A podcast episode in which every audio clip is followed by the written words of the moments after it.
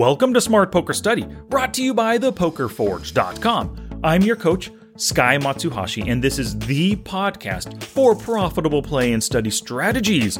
Along with those, I give you action steps to take because action is the greatest teacher. My goal is to turn you, my student, into the player that you want to be on your poker journey, one step at a time. Let's do this!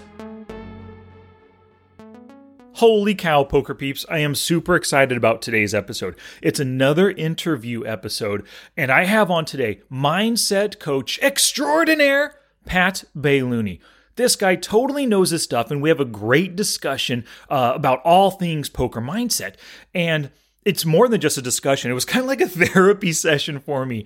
So, as you're listening to it, uh, it goes on for about 45 minutes or so, but we talk a ton of different poker mindset things. He helps me get to the bottom of some deep seated poker resentment from a hand of seven years ago, right? But I learned so much, and I guarantee you were going to absolutely love Pat Bailouni in this episode.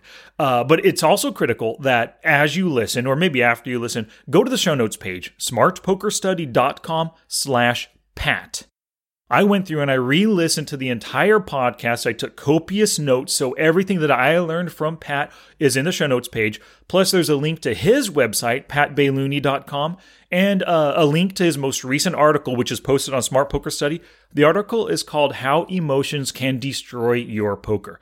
So you can see all of that, listen to the podcast. You can even watch the YouTube video of our interview uh, uh, on today's show notes page, smartpokerstudy.com slash Pat. All right, no more games. It's time to get to business. Here is Pat Bailouni. Gambate! We win, and they get the chicks. That sucks, dude. Dude, I'm telling you, it's jobs. We gotta get jobs. Then we get the khakis. Then we get the chicks. Starting tomorrow, we gotta stop playing games. We have an interview today, which I don't often do, as you know, normally solo podcaster. But on the podcast today, we have Pat Bailouni. He is a uh, mindset consultant, a trained Demartini method facilitator. He's also a financial market trader as well. He uses his understanding of human behavior and psychology to help traders, poker players, uh, athletes, entrepreneurs, help all of them sharpen their edge when it comes to doing their job, right? So, welcome to the uh, podcast, Pat. Thanks so much for having me, Sky. Appreciate it. Yeah, yeah, definitely. I'm glad you reached out and we met via email. It's it's finally nice to put a voice to all those words I've been seeing on the emails over and over again, you know? 100%. Same goes. Yeah, good, good. So, where are you located right now? I am in Melbourne, Australia. So, uh, probably on the other side of the world to most of the viewers, but yeah, Good. Yeah. Over here uh, in the United States, Northern Hemisphere, of course, we're uh, in the middle of spring right now. Nice 80 degree weather and stuff. What's it like? I imagine you're heading into fall right now over there. Yeah, we got fall, autumn, um, starting to cool down a little bit, but we've got it's it's beautiful. I think my my favorite season in the year. Is it? Oh, good. Yeah, mine too. Up here, the fall when the leaves start to turn color, starts to get cold. You got um uh, Halloween, of course. Right, growing up, my favorite holiday, and you know that's an interesting thing. I just when it comes to other countries, I've never spent time in Australia, don't know anything really what's going on down there. Do you guys celebrate Halloween or do you have anything similar to it? We do. We we we have Halloween. I'm guessing from um, from the states. We've, mm-hmm. we've taken that on board. Um, but our Halloween's in October, October 31st. Yeah. So um, same as ours. Yeah. So you do like a spring Halloween. Yeah. Yeah. And for yeah, us, we, it's getting cold, so season. it's a it's a fall to winter Halloween for us. So I have a couple questions for you. When did you get started uh, with with the whole financial market, financial trading aspect? Yeah, so I started about um, five years ago in the financial markets, um, and I think this will probably be quite useful to your audience as well because um, I think there's parallels between you know traders and poker players, especially in the the mental side of things. Um, but I pretty much got involved in the financial markets because I was curious about them, and I really enjoyed uh, you know, uh, understanding. Mainly, what I realized is I really uh, really enjoyed the psychology behind the markets um, because the markets, similar to poker, is an expression of human psychology and human decision making. Um, and I really, really, really enjoyed that. Um, and I pretty much got involved in the financial markets by seeking a coach or a mentor um, in that industry who was doing incredibly well at the time. Um, and I studied under him initially, and I learned a lot from him um, and I pretty much just went off and learned bits and pieces from everybody I could, mm-hmm. um, and amalgamated all that information to something that worked for my personality and worked for me. Um, and that's currently what I use in the financial markets now. Nice. I like that. Working or using what works for you. So there are some traders out there, they're day traders. Um, there, there's people who trade, you know, the medium term, a few weeks, long term traders. What works for you? What kind of trader are you? Well, I um, I personally don't resonate with the short term day trading scalping strategies. I'm more of a um, what I would classify as a hybrid, so a, a, a mix between a, a, day trader and a swing trader. Um, so a little bit um, I guess I take less positions um, and I take longer term positions, mainly because um, that's what I've seen works for me based on the data I have, based on my previous experiences. Um, and also, it gives me a lot of time, Sky, to work with clients and to um, to focus on doing you know coaching, consulting, um, because I really really love that also. Nice. Now, when you talk about clients, um, when you're actually trading, are you trading your own money or do you have people under your wing who you invest for them? I do both. I do both. Okay. Um, so yeah, I have my own personal money. I've also got um, other people's money that I manage as well. Um, and uh, obviously, that's a, a, pretty successful model in the financial industry. So I'm looking at um, continuing to scale that and grow that of you know management of other people's money as well. Nice, good. So thinking in terms of mindset right spend not spending but investing your own money might be a little bit different mindset and a little bit different kind of like I don't I don't know what what the word might be, but uh, uh, when than than investing other people's money, right? Like for us poker mm-hmm. players, when we have our poker bankroll on the line, you know, buying for a hundred dollars, if we lose it, oftentimes it's no big deal. That's our poker bankroll. But maybe mm-hmm. if our family gives us money and we go play in the World Series main event for ten grand, and we got eight different people giving us a thousand dollars each, that might be a little bit more stressful, you know. So just thinking at first before we get to the poker, for you investing other people's money, does that create a lot of stress, and is it difficult to pull the trigger on some of those trades? Well, it's de- there's definitely an added level of, of um, complexity there. I wouldn't say it's more difficult, but I would say it's something you have to be aware of. Um, something I, I, the way I sort of conceptualize it or understand it and coach it um, is there's a receiver and there's a perceiver. So when you're just managing your own money or when you're just playing as a poker player on your own bankroll, usually you're the only person who's responsible for your own decision making. And say if you take a loss, you only have resentment relative to you, for example. Um, but if you're managing someone else's um, bankroll, there's also someone else involved there. So you're sharing a little bit of the emotional, um, or there's an additional component to the emotional responses as well, because not only are you um, resentful of losing the money, but you're also maybe feeling a little bit of guilt relative to the other person as well. Um, so I wouldn't say it's more difficult, Sky, but I would say it's something that um, as a as an investor, or a trader, or as a poker player, you need to be aware of that there may be some lingering emotions relative to the other person. Um, and that's something that um, you can go in and, and, and, address as well. Yeah, definitely. So those lingering emotions, that resent of or resentfulness of losing your own money, but then losing somebody else's. How would you get over it? Like, let's say you took a stance on a position and you ended up losing your client and yourself maybe twenty five percent of your assets. How do you how do you emotionally get over that? Well, I think um, uh, there's uh, there's preventative measures that you put in place firsthand b- b- beforehand to um, obviously help uh, mitigate the chances of that happening. Um, so I think something that's incredibly important, something that I've experienced in my own journey. And because by the way, I haven't only been successful with my trading and management of other people's money as well. There's been um, things that I've perceived as failures or setbacks in there.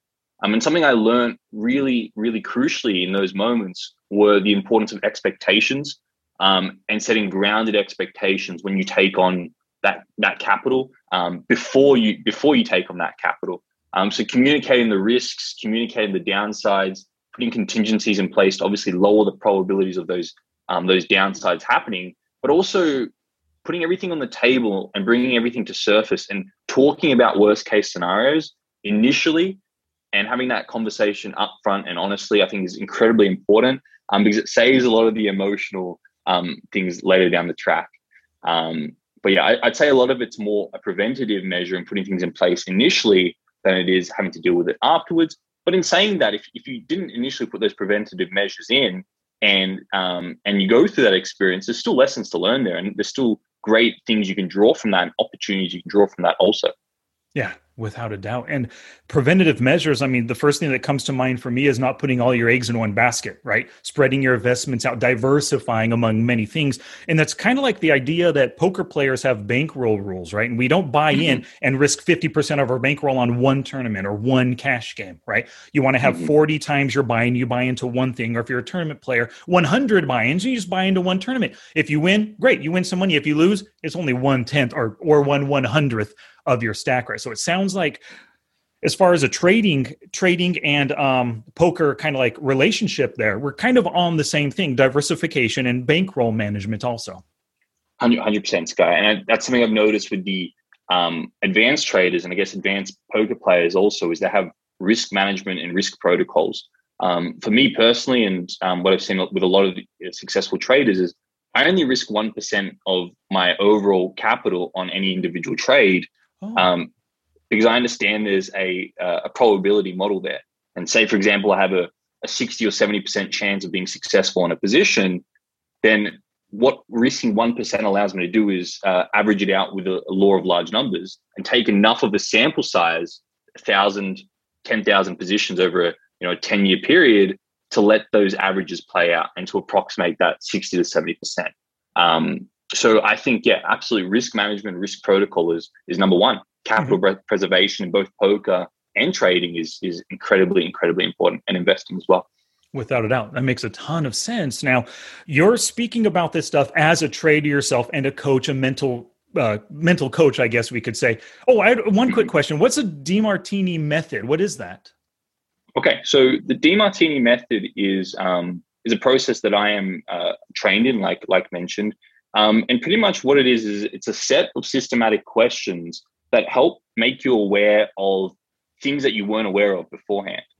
Um, so let's use an example. For example, if someone um, is going through an experience in their life and they perceive that to be a terrible event, um, part of the Demartini method, one part of the Demartini method is to go to the moment of perception of where and when you perceive that um, and ask yourself a balanced question to make you aware of the other side of that event. So if someone's labeling an event a terrible event, that means they must be consciously aware of the downsides of that event, what they missed out on, what they lost in that moment, but they must be unconsciously aware of the advantages to that event, the opportunities, the benefits, the gains. Um, so part of the Demartini method is awakening you to what you weren't currently aware of in that moment. Um, and a lot of the coaching consulting I do with clients is asking balanced questions to make you aware of what you initially weren't aware of. Um, and what you find is when you become fully aware of an event, the emotions subside as well. Um, because emotions are feedback, uh, feedback mechanisms helping you um, to be aware of the fact that you have an incomplete awareness towards something. So if you're sad over an event or you're resentful towards an event, that to me is feedback telling me that I'm missing half the equation there missing the opportunities I gained from that, missing the benefits and missing the advantages from that. So going back to those moments and making yourself aware of the other side um, is part of what the Demartini method is, um, making yourself fully aware and getting grateful for events and getting grounded and present with events as well. Nice. So that's really interesting. Uh, so if we if we think about a poker example where expectations, uh, you know, you have expectations with a really strong hand, end up losing, get resentful and really angry on it.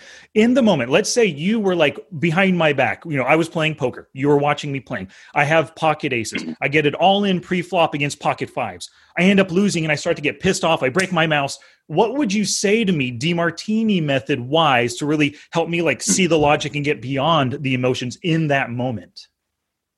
So is this a is this a real event or is this just a um, is this it's, just a, an example? It's just an example. I've I've never broken a mouse or anything, but I do get angry when my pocket aces all in pre-flop against pocket fives loses. I mean, I'm like a, a 80 85% favorite right there. 15% of the time I'm going to lose, so there is some of that expectation, you know, but in the moment, what could I put into my head? What could I think about? What could I do to help me ease the pain and get beyond it and start and, and continue playing poker? Okay, so you've got an actual example of where and when you had a resentment towards, I guess, a hand that you played, but it didn't meet up to your expectations. Mm-hmm. Oh, you, you okay, want me to give so, you an example? Yeah, yeah. okay, we'll, we'll um, actually we'll we'll do it. I'll show you. I'll show you how we can go through and, and do some work on that. If that if you think that'll be valuable to the audience, I definitely think so. I Okay. Ah, I can't think of an example. I can. No, I can. Okay. So this was a live go- game, like not an just go- online game. I'm sorry. go go to that specific moment where and when you perceived yourself displaying a trait, action, or inaction that you dislike or resent in that moment. So just go get present with that moment, Sky. Okay. It was late at night, maybe 10 Okay, you got- p.m. You in got the card moment. room. I'm sorry. You got the moment. Yeah, I got the moment. Okay, where were you when you perceived that? Where were you physically when you perceived that? Sitting at the table in a in a live card room, surrounded by eight other players and the dealer. Okay, okay, great. And when was it? Uh, this might have been like seven years ago. Uh, at a li- in a in a live uh, casino. Okay, so it was about seven years ago in a live casino. You were at- the card room at that table. Yes. Okay, so get present present in that moment. And was it a, a weekday or was it a weekend? It was a weekend. Okay, was it a Saturday or a Sunday? Uh, definitely a Saturday. Okay, and what time of the day was it? Was it during the day or late at night? 10 p.m. ish. Okay, so 10 p.m. Saturday, seven years ago in that card room at that table. Yes. Great. So we got you present in that moment. Now, what specific trait, action, are you resentful towards yourself or are you resentful towards another individual at that moment? the individual, Okay, the other. So- yeah. okay. There was one other individual that you're resentful to in that moment. Yes. Great. And what specific trait, action, or inaction did you perceive that other individual displaying or demonstrating that you dislike or resent in that moment? He called somebody's raise, and then I made a re raise on the button in the best position. Made a re raise, everyone folded, and then he called again with a nine deuce offsuit against my pocket tens.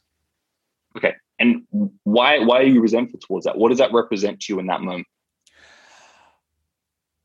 A fish making the most terrible of plays, the most terrible of calls, I realize that that is giving me theoretical value because the hand's not over yet. I have such a strong hand versus him. But at the same time, he plays hands like that in order to crack big pairs and really tilt players like me who are, I don't know, more aggressive in nature. You know, so he's just doing a lot of calling, trying to see a lot of flops, trying to crack big hands. And I was resentful Okay. of that. Okay, so what does that represent to you in that moment? Is he trying to exploit you? Is wh- what is it in that moment that you perceive that you're resentful towards? Um, he is. I guess he's he's he's playing hands that he knows he shouldn't, in hopes that he hits something on the flop to tilt me and to take my stack, of course. But that's okay, so the thing. playing playing unprobabilistic hands just to tilt you.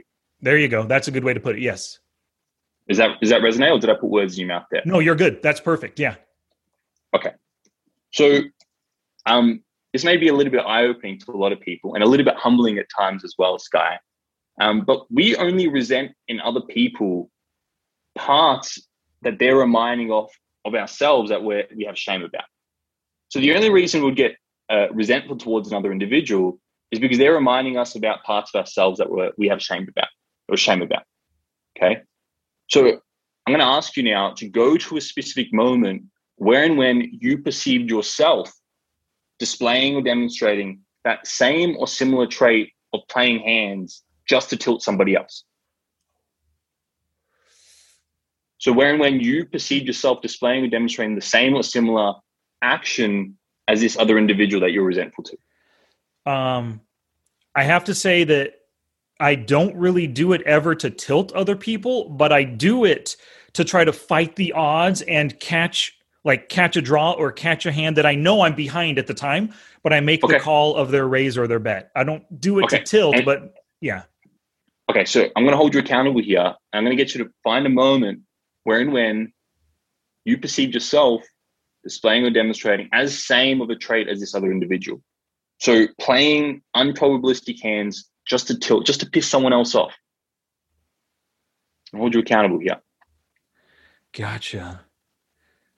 I can't I can't come So- up with a direct I, I know I've done it in the I'm gonna- past, but I can't come up gonna- with a time. Okay, well, I'm going to hold you accountable. Let's get let's get one. I just Okay. I just want to I, I just want you to see because this is this is the whole this is the whole process, making you aware of things that you aren't consciously aware of. It's in your head. You to know, go to a specific I'm thinking of a time. Very Okay. very recently online uh, a hand happened online where i stayed in when i knew i shouldn't because i was pissed off at the other player and i wanted Just to to, catch something to get revenge on him Okay, so in that moment, you can see yourself displaying or demonstrating same or similar trait as this individual you're resentful to seven years ago. yes exactly yes i can Okay, okay, good. And is that a little bit humbling at times? So you can see that where and when you display the same action, that helps take off a little bit of the resentment as well. For sure, it does. The fact that I am guilty of doing the same thing that I'm really pissed off at this guy for doing, I'm not mad about it anymore. But now that I'm thinking about it, I'm kind of my anger is building. You know. Um, Okay, But yes, so- I understand. I do the same thing that I'm blame other people for. Great. So right there, that's a level of awareness now where, um, yeah, this is this is going to perfectly summarize what we're talking about. Um, Epictetus, one of the great philosophers way back, said that initially we blame others, right? The next journey along the, the state of personal development is then blaming ourselves, right? Which is where you're at now. Gotcha. You went from blaming this other guy to realizing you do the same actions yourself. You're blaming yourself. And then he said the final stage of personal development is realizing that there's nothing or no one to blame. For okay. sure. Makes sense. So yeah. Let's let's go back to this moment where and when you perceived this individual displaying and demonstrating that trait of playing hands just to tilt you. Mhm. Seven years ago at that card table in that casino, Saturday at 10 p.m. Yeah. Okay. Now, how in that moment was that individual displaying or demonstrating that trait, action or inaction, a benefit and service to you and your poker in that moment? How did it Uh, serve you? it served me by uh he's just making a play when he is a such a mathematical dog in the situation against my really strong hand and probably my perceived range as well so he was by with with that play he made he was handing me theoretical value you know playing a hand that uh, like you said unprobabil unprobabilistically shouldn't have been playing Okay, so how, do, how does that serve you in that moment? Does that make you more money? Does that give you a better advantage at the table? Oh, it doesn't make me more money, but it, it makes me realize that this is why poker's profitable. These kinds of fish are in the game making their bad decisions, their mathematically incorrect decisions the way that they are. And what I need to do, like this is one of those scene those things where when I relive the moment, when I replay it in my head, um, and I should come to the realization that this guy, the way he's playing, is good for me and good for everybody else who wants to profit in poker. Because of him, players like him, I can make money in the game. And how specifically in that moment is he helping you make more money? Well, he's not helping me make more money in that moment because So the hand how- wasn't how- over. Okay, so how in that moment was him playing an unprobabilistic hand just to tilt you a benefit and service to you in that moment? Because everything has two sides to it. Uh-huh. If we're resentful to this individual, we're just assuming that what he did only brought us drawbacks. So I'm holding you accountable to see the other side of the action he did to you. So you can start to see that him doing that is actually serving you. Yeah. Well, he just made a mathematically incorrect play, which just benefits me in the moment. Before the flop, turn, and river come, at least pre flop, he's making a mistake. I'm capitalizing, or not capitalizing, Right. I'm profiting on that mistake. So you've got a, a higher uh, a probability of winning because now there's more money in the pot as well, and you've got better odds at that hand in that with the hand you have. Yes. Great. And how else is him uh, playing an unprobabilistic hand? And the other component here is you perceive him doing that just to put you on tilt. Not not just to put me on tilt, but that's, that's kind of the component of result of cracking my big hand when I come over the top with a big re-raise like that. He's going to know that I have a really strong hand, and that's his opportunity to hit something great on the flop and then get my stack from me. Okay. So how else in that moment was him playing an unprobabilistic hand to put you to try and put you on tilt a benefit and service to you and your poker in that moment? I can't think of any other. I'm gonna I'll hold you accountable. Let's have a look. Go, go to that moment. Uh huh. Go to that moment when you 10 p.m. at the casino Saturday night, and you perceive this individual playing an unprobabilistic hand just to piss you off. How did that serve you, Sky, in that moment? What did you gain? What did you learn? Well, I learned that. uh, I guess I learned that fish like him can play with such terrible hands and and And how does and how does that serve you? How does that serve you? Does that hold you accountable to sticking to your best poker game and sticking to playing your ranges and executing on your game plan? Oh, I see. Yes, absolutely it does. Because I know if I played like him, I'm handing value to my opponents in the long run. And I need to make smarter Okay. plays, not like him. So is that individual in your life at that moment to hold you accountable to be, play your best poker in that moment?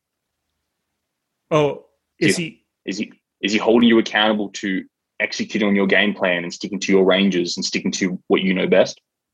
um well, yeah, I guess so because I know that he's a weak player and it's my job to exploit these weak players and I'm doing it right now in the moment. Three betting him, re-raising him like I did um you know, in position. So yes. Great. Let's go back to that moment. Let's get another one. How else in that moment is him playing unprobabilistic hands to tilt you a benefit and service to you and your poker in that moment? I can't think of any other ways that it's a benefit to me. What do you wish he was doing in that moment, Sky?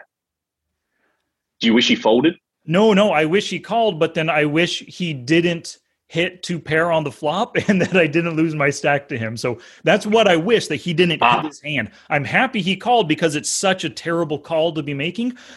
But then beyond that, on the flop, that's when things went downhill when he hit his two pair nine deuce. Okay, so in that, so it's it's the him hitting, uh, it's him making the money and winning that pot based on an unprobabilistic hand that you're resentful to in that yes. moment. Yes. Okay, so so how was him winning the hand a benefit and service to you? How is him winning an unprobabilistic hand a benefit and service to you in that moment? Uh, Look in that moment. Don't say it wasn't. Everything is two sides to it. Well, I guess, you know, the fact that he played that hand and won the money like he did continues to convince him and the other weak players at the table to play that way, which in the long run benefits me. So does that again hold you accountable to continue in the long run executing on your plan?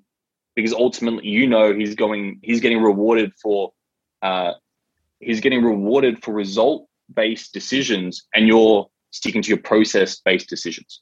Yes, exactly. In the long run, I will defeat him and other players like him. In the short run, it's really painful because he just took my stack with nine deuce. Okay, so how else in that moment was him taking that stack a benefit and service to you?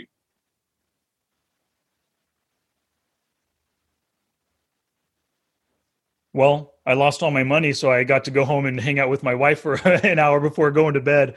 I can't think of any Right. other way that it was a benefit. So did you strengthen your relationship with your wife because of that? Oh, seven years ago, probably not. I mean, just hang out for an hour, watch TV or something. You know, maybe maybe slightly strengthen our relationship. Yeah. Okay, let's go back to that moment, Mhm. 10 p.m., the casino.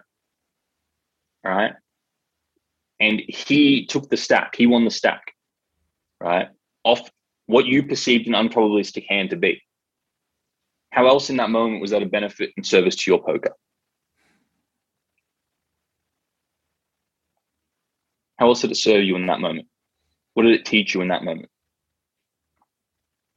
Oh well, in that moment, I don't know that I learned it, but looking back on it afterwards, that anger and resentment I felt as soon as I replayed the situation in my head, the fact that he called with nine deuce, I learned that that the results were bad. But the play leading up to that flop before he hit his two pair, that was good. But then I made some mistakes and I didn't realize that he hit such a strong hand post flop. And I can learn from that. I can uh, utilize my hand reading skills to put them on a range and gauge how it interacts with the board, not just see my over pair of pocket tens as the winning hand and let's get it in post flop. So, did that hold you accountable to going through reviewing the game and learning from that experience? Yep, for sure, for sure. Okay, I remember. So, oh, go ahead. So if in that moment he didn't win the hand and you won that hand, how would that be a drawback and disservice to you? Would you have missed out on some valuable learnings and lessons from that game? Oh, Because you wouldn't have probably. gone back and reviewed it. Probably. Yeah. One of the things I've always believed are mistakes are learning opportunities and failures are learning opportunities, um, as long as you want to pursue it that way. And when you win, not always, but oftentimes when you win, you say, oh, my pocket tens beat his nine deuce. Great. What what else is there to expect? And then you move on to the next hand and never think about it again. You know. But those big losses, those big emotional hurts, as long as you replay that and and uh, go through the situation, you can learn something from it. And I think that's what I did. I took away some pretty valuable lessons from that. Great, and let's let's go let's go and identify one more, and then I'll, I'll let you go. I'll, I'll let you out the my drawers, holding okay. you accountable. Uh-huh. So in that moment, you wish that that individual didn't win the hand based on the unprobabilistic hand. Yes. Okay, and you wish you won that pot. Mm-hmm. Okay, so if in that moment you won that pot, and he didn't win the hand, how would that be a drawback and disservice to you? Because you're comparing your reality to a fantasy of what you wished happened. And as long as you assume there's more advantage and disadvantage to the fantasy, you're going to be resentful to what actually happened. Gotcha. So let's go in and crack that fantasy a little bit. How mm-hmm. in that moment would it be a drawback and disservice to you if you had won that hand?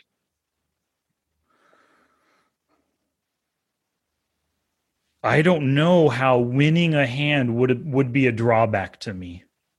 Okay, and that's why it's painful to lose hands because you're comparing oh. the two. Yeah. Okay. So let's go in. Let's go in and crack this a little bit. Okay. So let's go. Let's go to that moment, or actually to to. Okay, let's stick with this moment, and we can do something else after. How in that moment at the casino, 10 p.m. Right. Again, you perceive this individual winning the hand based on an unprobabilistic play. Is that accurate? Yes. Okay. So if in that moment you wished you had won that hand, or in other words, he had lost that hand, the unprobabilistic play, how would that be a drawback and disservice to you if you had won that hand? Let's have a look in that moment.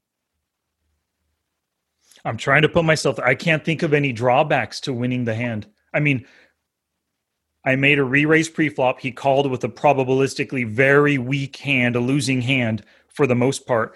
And I would have you know, maybe would want some more would, value throughout the hand. I can't think of any drawbacks. I'm sorry. Would that have put you in a bit of a, a state of pride winning that hand and unaware to certain things at the table or certain lessons in that experience? Oh, for sure, for sure. Yeah, yeah. I would have, I would have felt a little bit of pride. My chip stack would have been bigger. I would have been happy, and uh, I would not have. Does that, does that mean you overlook things at times when you're happy and prideful and elated by the winnings? Oh, for sure, for sure. Yeah. Okay. Yeah, when when so you're busy stack, stacking chips, you know you're not going to be paying attention to the next hand. Maybe you're still happy and giddy over that prior hand. You're not going to be really thinking too much over the next full street or uh, full round, maybe. Okay, so did losing that hand in that moment ground you, and did it hold you accountable to going through and being aware of the situation and extracting lessons and really diving deep and picking that scenario apart?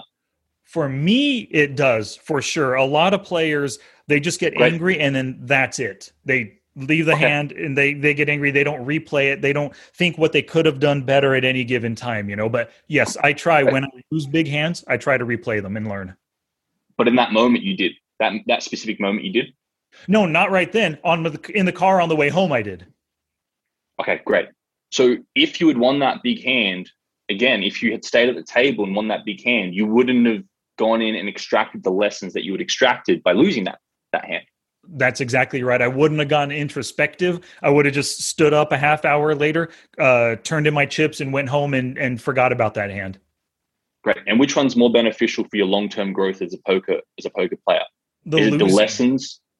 Is it is it the lessons and the refinement of your poker plan and refinement of your ranges and your refinement of understanding other people at the table that serves you in the long run? For sure, it does. 100%. That's way better than winning just $200 from my opponent, you know? Okay. So if you were to go through and understand and uh, uh, quantify how much you actually lost in that moment, right? Would you say that the lessons you learned, you would pay for that tuition with that, that money you, you would you perceived you had lost? Oh, for sure. So, yeah. you th- so you can see that in that moment, if you change your perspective towards it, you didn't actually lose anything you just paid for your tuition to have the accountability to go in there and extract those lessons. That is such a cool idea. That's such a cool way to look at it. I just paid $220, a little over 100 big blinds to learn a valuable lesson. Uh, as long as I take the time to go back and replay the hand and, and try to figure out what I did right and wrong uh, and learn from it. You're right. Yeah. That's a good way to look at did, it. I love that. But you, you did in that moment, didn't you, Sky?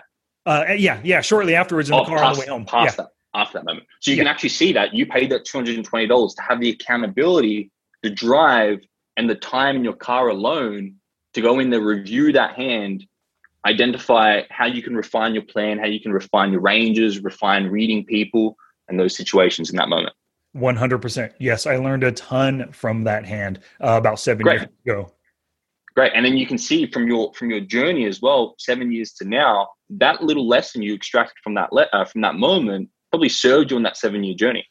For sure. For sure, it has served me. And just the fact going over, like reviewing those big losing hands, doing that that one time helps to reinforce the habit of always looking back at your losses and trying to learn from the losses. So there's there's the the lesson learned from that, but then also the habit developed by continuing that process all, all the time. Great. And you can see that if you had won that hand in that moment and won that $220, you would have won $220, but that probably wasn't as scalable as the learnings you extracted from that from that moment. Definitely not as scalable. Yeah. Unless I had your uh, skills as a trader, I could have turned that 220 into 10 grand by now, but yeah. I don't know about that. Um, okay. So when you think back on that moment now and the initial resentment you had to that individual, right? Can you see that that individual doing what he did there was actually the perfect thing you needed in your journey to extract the lessons you needed at that time to get you to where you are now? 100%. It's so funny. I've always felt resentment towards him, even after reviewing the hand and thinking about it and learning some lessons from it. I've always felt resentment. But I love the idea now that I paid $220 to this individual for the lessons I learned from it. And I should be grateful for that time I spent with him and the lessons I learned because it's paying dividends from, you know, seven years ago until now. Yeah. Hundred percent, and that's uh, you know when I work with a lot of traders and poker players, we do that exact same process towards wins and losses. And what I find very common is that losing streaks, right? When we perceive resentment and shame towards losing, it's actually the perfect thing we need to grow. Because whenever we perceive ourselves in a state of shame, we're gonna do things to get back to priority and we're going to review, we're going to extract lessons, we're going to tidy up processes to get us back to priority. So we ultimately learn most from our losses. And if you can make that connection in your head and your perception, you're no longer resent, resentful towards losses. Right? There's a common there's a common phrase you mentioned it before, like losses equal lessons. But you can you can just say that to yourself and it's and it's nebulous and it doesn't really mean anything. But if you go in there and you truly go to the moment and you see, all right, what truly were the lessons and the gains I got from this, the benefits I got from it, and you make the connection in your head and you neuroplastically change the brain by stacking different associations, different pathways, then you don't feel the resentment anymore. Right. Sure. Yeah. And the other the other thing we worked on there as well is a dynamic when we see a lot of poker players and traders win, they actually push themselves into a state of pride and they're unaware of the lessons they could have learned if they had lost. So they're almost blinded to the learnings in that moment and it stunts their growth because they're exaggerating themselves. They're not learning, they're stagnating, and it stunts their growth ultimately. That is So, so, I- interesting. It's really important to find the advantages to losing, the disadvantages to winning, which we'll talk more about soon because people will probably be asking why the disadvantages to winning, right? To level both so you're just in the best possible position to execute on your poker plan. You don't worry about the outcome, you focus on the process of execution of your plan. And that's when you go from thinking about, "Oh, I made a terrible decision because I lost to did I make the right decision? Because this is what I've seen based on my ranges, based on my poker plan, based, based on my testing. And you can make result based decisions as opposed to outcome based decisions, which ultimately that's what I've seen with the best poker players, best traders, is they stick to process based um, decision making as opposed to result based decision making. Wow. That's incredible. That was a that was a really good exercise. I feel like I should pay you like spending some time on the couch, you know, having you psychoanalyze my prior decisions and my mentality and different stuff. That is such an awesome that is so good. Yeah, you're right. When when you're when, if you're constantly winning, um uh like there's an old um outer limits episode from from the 1950s or whatever. This guy was playing poker and he could never lose a hand constantly winning and winning and winning. His enjoyment of poker just left right? He just he, he lost enjoyment because he's always hedonic adaptation. Yeah exactly. And it turns out he yeah. was in hell and the hell for a poker player is always winning because now there's no challenge. There's no way to grow. There's nothing to learn uh, when you're constantly winning. So you're absolutely right. That is such and i've never actually put that together in my mind, right? Losing, I've always known that losing, like you had said, losing equals lessons or loss equals lessons. Mm-hmm. Um, but now I have a new way to kind of look at it. And I'm hoping that this will translate into me, um, uh, I guess, feeling less resentment when I get bad beats or when my pocket aces gets cracked or when a, a player who I perceive as a weak player at the table actually ends up taking my stack, you know, that kind of stuff. Perfect. Perfect. And the key thing there is going back to the moment of perception because at the moment of perception is when you can access the unconscious information. But the information was in your brain, Sky. You just weren't aware to half that information. Yeah. Um, and I love what you said there on growth as well. Um, I just want I would love to share something on on the growth concept mm-hmm. that growth happens on the border of support and challenge. Right? We grow maximally on the border of support and challenge. I believe it's uh, referred to as the edge of chaos in uh, a lot of dis- different disciplines where they talk about maximum growth happens on the border of support and challenge, positive and negative, win and loss, build up, break down, right? And if we're constantly winning, winning, winning, winning, winning, winning, like you mentioned with that with that guy in that video on that movie, we don't grow, right? Because we're so blinded and such in such an exaggerated state of pride that we don't extract lessons. And if we constantly lose, lose, lose, lose, lose, lose, lose, lose, lose in our perception, then we're going to burn ourselves out. Whereas, in fact, maximum growth happens at the border of support and challenge. When you when you see in your perception that that event you once labeled bad actually has positives to it, you grow maximally. And when you see that event you once labeled all good has negatives towards it, you grow maximally because you're fully aware of the picture of the advantages and risks, and you can grow to the next level with that. Wow. That's incredible. And one other thing I'd love love to love to bring back from that a little conclusion. We mentioned Epictetus before. He said that initially we blame the other person for let's think about this example seven years ago, right? That you initially blamed this guy for doing an unprobabilistic hand and winning that hand. Mm-hmm. And then you went off and blamed yourself when you reflected that action and you realize you've done it as well. Right.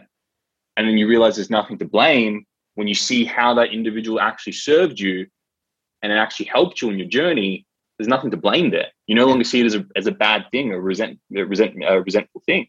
Um, so I think that's a really powerful process to go through. If you're blaming other people, bring it to yourself, see where and when you've done the same action. That'll help lower some of the resentment. And then go and see how this individual doing it to you actually served you.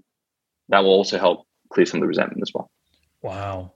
That's amazing. That's something that most, if not all, of poker players, if they haven't already learned it, learned it, they definitely need to learn that. I'm I'm gonna without a doubt apply that to my learnings from now on. All my bad beats, I'm gonna I'm gonna do my best to see it that way. It well, I've it, it's been a long time since I really blamed the player. I developed a sense of gratitude all of these fish and all these maniac players. I developed a sense of I, I, love them in my games because they're the ones who make poker profitable. Even though sometimes mm-hmm. they beat me with unprobabilistic hands and and they make poker challenging and frustrating sometimes. You know, um, I've I've I've already developed that gratitude, so I don't have resentment anymore. But I guarantee a ton of my audience, a ton of other poker players out there, they have resentment every single day against Bob and Susan and who cracked their aces and that kind of stuff. Hundred percent. I mean, we, we all do, right? There's there's always individuals that we, um, even just day to day, we see, and you know, we maybe not resentful towards. Resentment's quite far up in that scale, but maybe a dislike mm-hmm. or an unattractive towards, or we want to avoid. Um, you can do exactly the same process I just ran you through um, to get grateful for that individual yeah. um, as well. So there's different gradations to that scale. Yeah, without a doubt. Nice. Thank you so much for that exercise. that was awesome. I loved it. Oh, my pleasure, man. I'm, yeah. I'm glad you got value from that. That for sure. Uh, let me see. I want. I do have one specific question for you. You know how uh, players, like sports players, people always talk about being in the zone. They play their best poker, best basketball when they're in the zone. They're fully uh, present in the moment, paying attention to all the information, everything that's going around. If you're not in the zone, you start a poker session online, you open up a couple tables, and you feel like you're playing robotic poker, not thinking through your decisions. How would you recommend somebody get into the zone? That's a that's a really great question. I love the word that you use there, which is presence, present in the moment. Um, there's obviously a huge uh, a huge craze for um, meditation now, right? And a lot of people are going out there and meditating. I, I guess that's the new cool thing to do now in performance, um, in Seems performance like sport is, yeah. and psychology. Um, the one thing I'd say on meditation is I think it's I think it's incredibly powerful if you use it as a tool to get present and not try and escape from from situations in your life right? Training yourself to be able to either uh, get back to your breath or whatever you focus on to get present in the moment as opposed to being in the past or future which is where the emotions are created. Um, but i would say one level past that because i'm sure every every psychologist uh, psychology coach, coach would say meditate. But one level beyond that another tool i'd encourage um, your audience to use is the exact process I just ran you through as well. And let me explain, let me explain why. If we're at a table and we're distracted, that either means two things. We're trying to avoid something or trying to seek something. Okay. If we're if we're distracted at the table, we're either trying to win and seek profits or we're trying to avoid and, and avoid losses, right? Or whatever it may be. Any two dynamics. So what I'd encourage poker players to do is to get present in the situation when they've done, gone through it in the past and really crack the idea that winning is good and losing is bad. And really start seeing both as neutral events. And what this helps is it helps take you out of an uh, outcome based decision making which is where you're distracted and trying to seek after the winning and avoid the and avoid the losing. And the moment you take winning off the pedestal and losing at the pit and you're no longer trying to seek winning which you assume is pleasurable initially, or avoid uh, losing, which you assume is painful initially, you actually level the dynamic and you get present. Because you're no longer trying to seek or avoid something. All you're doing is you're, you're present at the moment, present in the moment. And from a, uh, I guess, a, a biochemistry perspective, the moment you see more challenge and support in your environment, you're going to try and avoid that. And the blood glucose and oxygen actually goes to the most primitive part of your brain, which is your amygdala, which is the survival part of your brain, which is trying to avoid pain and seek pleasure. But the moment you do the exercise I just showed you and you make yourself aware that the pain actually has pleasure in it as well and an advantage in it, well, this way, and the pleasure actually has pain in it and disadvantage in it, and you level both, you see both as neutral, the blood glucose and oxygen goes into the prefrontal cortex of your brain, which is the most executive part of your brain, the most uh, developed part of your brain, which is responsible for executive decision making and strategy. Which, as a poker player, ideally you want to be in the executive part of your brain, not the animal uh, survival part of your brain. So, to get present, to answer your question, to get present in the moment, the one thing I would encourage all poker players to do is to crack the idea that winning is good and see the disadvantages to winning and crack the idea that losing is bad, see the benefits to, to losing, level both so you activate the more advanced part of your brain and you're in the best possible position to be present and just execute on what you know your your poker strategy is or your poker game plan is. That is so great. Thank you so much. You know, after this interview ends, I'm going to have to go back and re listen to it. I'm going to take detailed notes. So, everybody who's listening to the podcast or watching on YouTube, I'm going to have some pretty good show notes for you to learn from. So, you definitely have to go to the show notes page for today. Wow, Pat, thank you, thank you so much for this time uh, between me and you, but also for the audience. I really do appreciate it. You said some killer, just some killer mindset stuff that we all need to hear. We all need to learn. We all need to implement in our lives. Not just poker players, right? Anybody, and that's obviously why you uh, coach or train so many different players among so many different disciplines because that mental aspect having that strong mental i guess uh, I don't know, a strong mental game, you know, is critical to, to having success and developing yourself uh, as a better whatever it is that you pursue, whether it's sports or poker or trading or whatever it might be. Mm-hmm. So thank you so much for your time today. No, my pleasure. Thanks for having me on Sky, and it was it was really really great fun. I enjoyed it a lot. So tell my audience, how can they learn more about you, learn more from you, get in contact with you?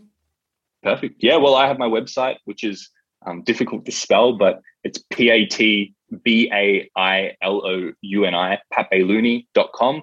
Um, and uh, you guys can find me on my on my website. There's also some links down the bottom there, uh, which you can contact me through Instagram, through email, um, or through my website. Um, and I also run uh, free, I guess, discovery calls or uh, free calls where I can jump on a call with you and I can share sort of my perspective on the challenges you're facing and if coaching with me would be the best, you know, uh, the, the, the best way to go forward with that if you resonate with me. Um, so I love to provide as much free value as I can. Um, so yeah, you can contact me through my website or through my Instagram or through my email. Anything like that works.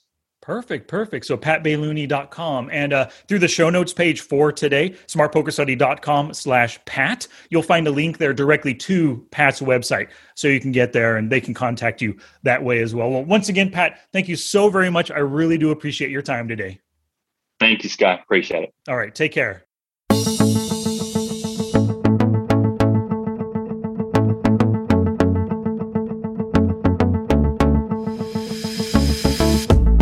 Thank you so much for listening, and of course, thanks to Pat Bailouni for coming onto the podcast, dropping his mindset bombs on all of us. Your learning is not complete until you go to the show notes page, smartpokerstudy.com slash Pat. And I want you to play some tournament poker with me. My $75 Smart Poker Study Guaranteed Tournament is taking place Saturday the 17th, 2 p.m. Pacific Standard Time on America's Card Room. You can find it in the Tourney private tab, $3.30 buy in. Smart Poker Study is the password. All lowercase, one word, Smart Poker Study. For more details, go to smartpokerstudy.com slash SPS tournament.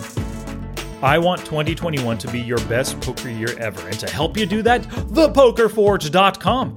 There are eight masterclass courses, and I just started the ninth course called HUD Mastery. You've got to get in on this right now thepokerforge.com. Until next time, take action both on and off the felt to become the player that you want to be.